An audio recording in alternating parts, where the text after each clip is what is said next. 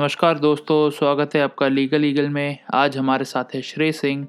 श्रेय is a lawyer practising before Allahabad high court और हम डिस्कस करेंगे क्रिमिनल लॉ के कुछ बहुत vital elements. Thank you Gaurav.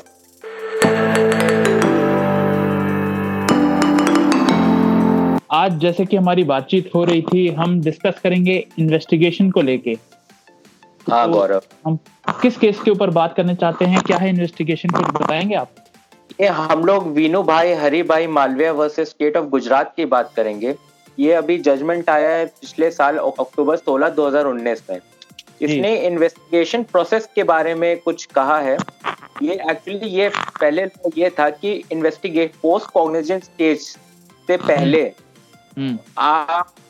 ही मजिस्ट्रेट इन्वेस्टिगेशन का ऑर्डर दे सकता था, फर्दर इन्वेस्टिगेशन का ऑर्डर दे सकता था, लेकिन ये बहुत रिस्ट्रिक्टिव इंटरप्रिटेशन थी। सुप्रीम कोर्ट ने इस जजमेंट में कहा कि ये पोस्ट कॉग्निजेंट स्टेज पे ही नहीं, मतलब प्री कॉग्निजेंट स्टेज पे ही नहीं, पोस्ट कॉग्निजेंट स्टेज पे भी फर्दर इन्वेस्टिगेशन का ऑर्डर दिया जा सकता है। ये एक शिफ्ट हुआ है जी, काफी एक बड़ा शिफ्ट हुआ है। इसको थोड़ा डिटेल में डिस्कस करेंगे। इन पहले श्रेय सबके सबको समझ आ जाए इसलिए कुछ इंपॉर्टेंट टर्म्स हैं, जैसे इन्वेस्टिगेशन, कॉग्निजेंस, ये दोनों आप ही ने अभी इस्तेमाल किए, इनको थोड़ा विस्तार में बताएंगे। इन्वेस्टिगेशन जो सीआरपीसी में मतलब होता है, ये पुलिस करती है, ठीक है। पुलिस पहले, जैसे आप एफआईआर फाइल करते हैं तो पुलिस एफआईआर एक्सेप्ट करती है। बहुत सारे केसेस ऐसे होते हैं जब पुलिस एफआईआर एक्सेप्ट नहीं करती है, तो आप उस स्टेज में आप एसपी के पास जाते हैं अंडर सेक्शन 154 सब क्लॉज 3 में।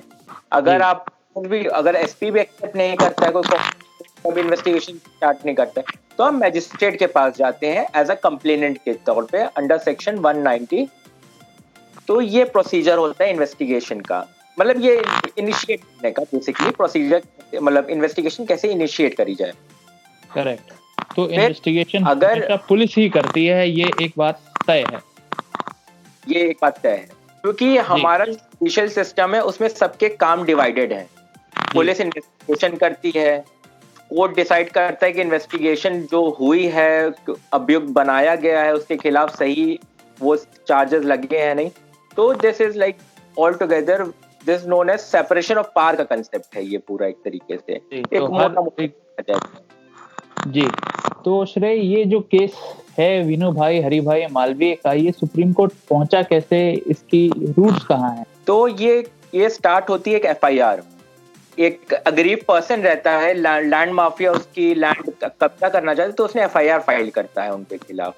JMFC judicial magistrate first class cognizance लेता है उस टर्म पे, फिर समन इशू करता है, फिर एक एप्लीकेशन फाइल होती है कि भाई हमको फर्दर इन्वेस्टिगेशन करवानी है अंडर सेक्शन 173 सब क्लॉज 8। और ये स्टेज तब होती है जब मजिस्ट्रेट कॉग्निजेंस ले चुका होता है। तो जो एक्यूज रहता है उसको इसको एक पैतरा मिल जाता है कि वो बोले कि भाई कॉग्निजेंस के बाद आप फर्दर इन्वेस्टिगेशन ऑर्डर कैसे करते, क्योंकि ये लॉ था पहले कि post cognizance magistrate can not order investigation. तो वो फिर सेकंड कोर्ट जाता है कि भाई उस डिसीजन के अगेंस्ट जो जेएमएफसी अलाउ करता है कि भाई ये फर्दर इन्वेस्टिगेशन हो सकती है। उसके बाद फिर क्रिमिनल रिवीजन फाइल होती है, क्योंकि सेशन कोर्ट अलाउ कर देता है एक्यूज के एप्लीकेशन। जो अग्रीव पर्सन रहता है वो फिर हाई कोर्ट जाता है, फिर से क्रिमिनल रिवीजन में, और हाई कोर्ट भी ये अलाउ कर देता है और बोल देता है कि भाई ये फर्दर इन्वेस्टिगेशन जो है वो चार्जशीट फाइल होने के बाद और कॉग्निजेंस लेने के बाद नहीं हो सकती। तब मैटर सुप्रीम कोर्ट आता है कि भैया कि क्या लॉ होना चाहिए इस मैटर पे। तो ये पूरी कहानी है मैटर सुप्रीम कोर्ट आया के। तो मैटर सुप्रीम कोर्ट 2014 में आता है, 2019 में इस बात का फैसला हुआ। तो ये 5 साल तक क्या नीचे जो ट्रायल कोर्ट में केस था वो चलता रहा है, या उस पे स्टे लगा दिया गया था? उस पे स्टे लग गया है, क्योंकि ये बहुत दुखद बात है कि एक छोटे सी बात के लिए मैटर सुप्रीम कोर्ट आया और नीचे की ट्रायल पूरी अभी तक स्टे है। तो श्रेय, आप ये बताइए कि आप कह रहे हैं लॉ की पोजीशन में चेंज हो गया है। पहले प्री कॉग्निजेंट स्टेज पे इन्वेस्टिगेशन ऑर्डर की जा सकती थी, अब पोस्ट कॉग्निजेंट स्टेज पे भी इन्वेस्टिगेशन ऑर्डर की जा सकती है। तो पहले कल जो ये लॉ अचानक से चेंज हुआ है तो जो सारे मैटर्स जो कि पोस्ट कॉग्निशन स्टेज में है उसमें भी एक फ्लड गेट्स ऑफ लिटिगेशन खुल गए होंगे, मान सकते हैं? ऐसा तो नहीं कह सकते, लेकिन हाँ ये हो सकता है क्योंकि जो मैटर डिसाइड हो चुके हैं उनके ऊपर तो कुछ नहीं होगा, लेकिन जो अभी नए मैटर चल रहे होंगे जो ट्रायल के स्टेज पे होंगे, हाँ एक तरीके से एक फ्लड गेट ओपन हो गया।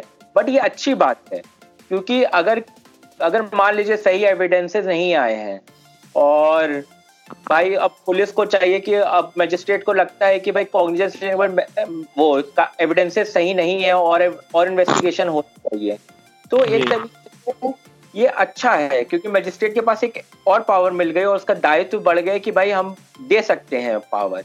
वरना ये होता है ट्रायल चल जाता था और एक्यूज के पास एविडेंसेस सफिशिएंट नहीं है तो वो एक्विट हो जाता था और फिर और एडिशनल एविडेंस मिले बाद में, तो भाई ये रूल है कि डबल जो पार्टी का रूल है, एक बार आप अगर एक्विट हो जाते तो आपको फिर से ट्राई नहीं किया जा सकता उस सेम ग्राउंड पे, तो ये दिक्कत पर।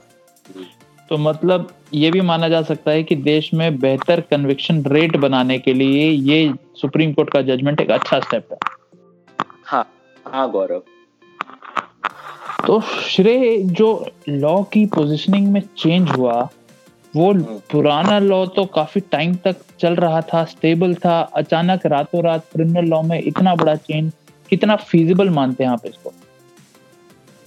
ये वही बात हो जाती है गौरव कि अब कोर्ट ने कहा वी हैव, एक बहुत अच्छी कहावत है सुप्रीम कोर्ट में जब केस ओवररूल होते हैं या ऐसे होते, we have become wiser because अब कोई गलत चीज चल रही है, कोई गलत सिस्टम में चल रहा है, so we have to change it. और एक ओवरनाइट अगर किसी को लगा कि भाई लॉ है बदलना चाहिए तो रोहिंटन साहब ने ये बदला और इसके ऊपर एक रीजनिंग भी दी, तो इस वजह से ये बिल्कुल सही रीजनिंग है। तो आप जो हमारे श्रोताओं के लिए रीजनिंग बताएंगे? देखिए, जो इससे पहले रीजनिंग दी गई थी वो कोड ऑफ क्रिमिनल प्रोसेस 1898 के हिसाब की रीजनिंग थी और वही सब जज फॉलो करते आ रहे थे। लेकिन जो हमारा नया कोड इनैक्ट हुआ जो कि 1973 का कोड है, उसके हिसाब से ये पूरा जजमेंट की मतलब लैंडस्केप चेंज कर दिया उन्होंने। तो पहले रोहिंटन साहब ने ये कहा कि 156 पहले अगर कॉग्निजेंस लेने का, पहले हम मैं बताना चाहता हूँ कि कॉग्निजेंस ली कैसे जाती है। कॉग्निजेंस 190 के अंडर ली जाती है, सेक्शन 190 सीआरपीसी। अब कॉग्निजेंस लेने का ये मतलब होता है कि मजिस्ट्रेट ने अपना माइंड अप्लाई किया और ये बोला कि ये केस फिट है ट्रायल के लिए। अगर मजिस्ट्रेट को ऐसा लगता है कि केस फिट है ट्रायल के लिए तो वो आगे का प्रोसीजर स्टार्ट करता है। करेक्ट, ठीक है। तो अब तब मजिस्ट्रेट ने आगे का प्रोसीजर स्टार्ट कर दिया, फिर आता है सेक्शन 204 जी। और उसमें ये होता है कि मैं पढ़ना चाहूंगा सेक्शन 204, आप इससे ज्यादा हो जाएगा। Issuance of notice, if in the opinion of magistrate taking cognizance of an offense there is a sufficient ground for proceeding and the case appears to be a warrant case, he may issue warrant or if he thinks fit a summon or for causing the accused to be brought or to appear at a certain time before such magistrate, or if he has no jurisdiction himself, some other magistrate having jurisdiction.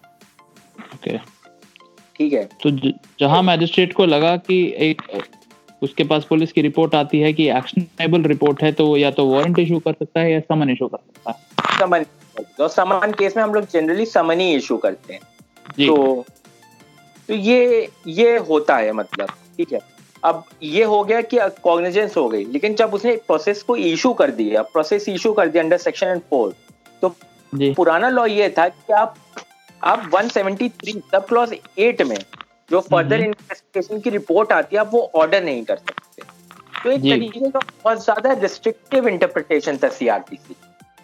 तो रोहिंटन हमने ये कहा कि ये बहुत restrictive interpretation है, आप जो कन्विक्शन रेट है इससे कम हो रहा है।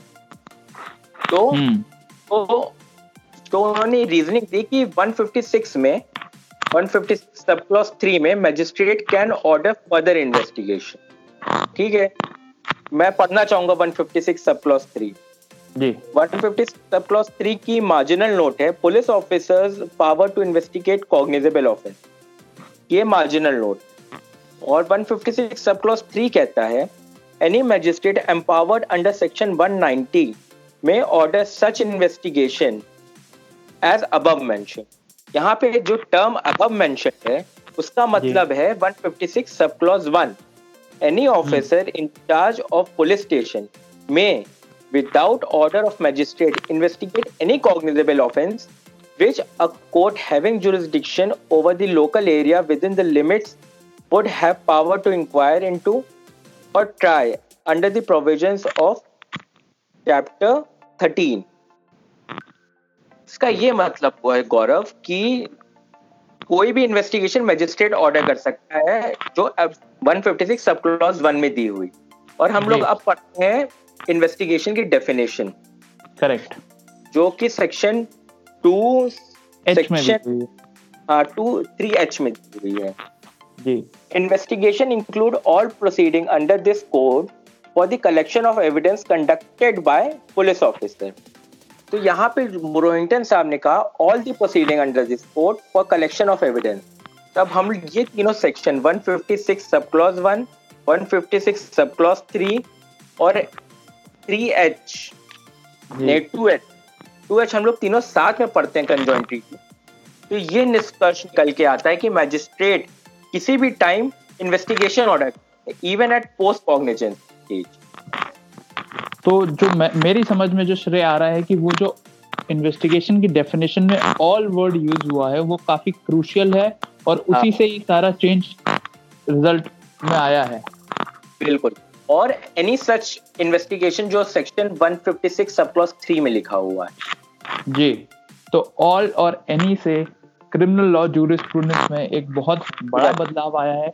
श्रेय एक बहुत इसमें एक छोटा सा पॉइंट कि इस जजमेंट से काफी पुराने जजमेंट ओवररूल हुए हैं, जैसा कि आपने अपनी वेबसाइट में भी लिखा है। और ये बताइए कि 3 जजों के पुराने डिसीजन को क्या 3 जजों की बेंच ओवररूल कर सकती है? हाँ, देखिए जो 3 जज जो इक्वल डिवीजन बेंच के डिसीजन होते जैसे 3 और 3 तो वो परसुएसिव वैल्यू होती है सुप्रीम कोर्ट के बेंच के ऊपर। इक्वल बेंचेस के जो डिसीजन वो परसुएसिव होते हैं, लेकिन अगर कोई 2 जज का बेंच का डिसीजन है वो एक जज बेंच के ऊपर बाइंडिंग होगा और लोअर कोर्ट्स के ऊपर भी बाइंडिंग होगा। यानी लोअर कोर्ट्स में यहाँ मतलब है कि constitutional court including high court. Supreme court का कोई भी बेंच का डिसीजन वो सारे हाई कोर्ट्स के ऊपर बाइंडिंग है, लेकिन जो सुप्रीम कोर्ट के इक्वल बेंचेस के डिसीजंस हैं वो उनकी परसुएसिव वैल्यू रखते हैं जी। तो supreme court can overrule another 3 bench decision and it will be binding. 3 जज bench of the supreme court can overrule another 3 bench supreme court decision, ऐसा सुप्रीम कोर्ट के जजमेंट कहते हैं, ऐसा हमें बता रहे थे श्रेय सिंह। श्रेय बहुत बहुत धन्यवाद हमसे जुड़ने के लिए। श्रेय की वेबसाइट है lawsumdho.in जिसमें श्रेय बहुत बेहतरीन तरीके से जजमेंट्स को समराइज करते हैं। आज जो हमने जजमेंट डिस्कस किया है वो भी आप LawSumdho पे देख सकते हैं। LawSumdho देखिए, लीगल सुनिए और लॉ सीखते रहिए। थैंक यू सो मच श्रेय।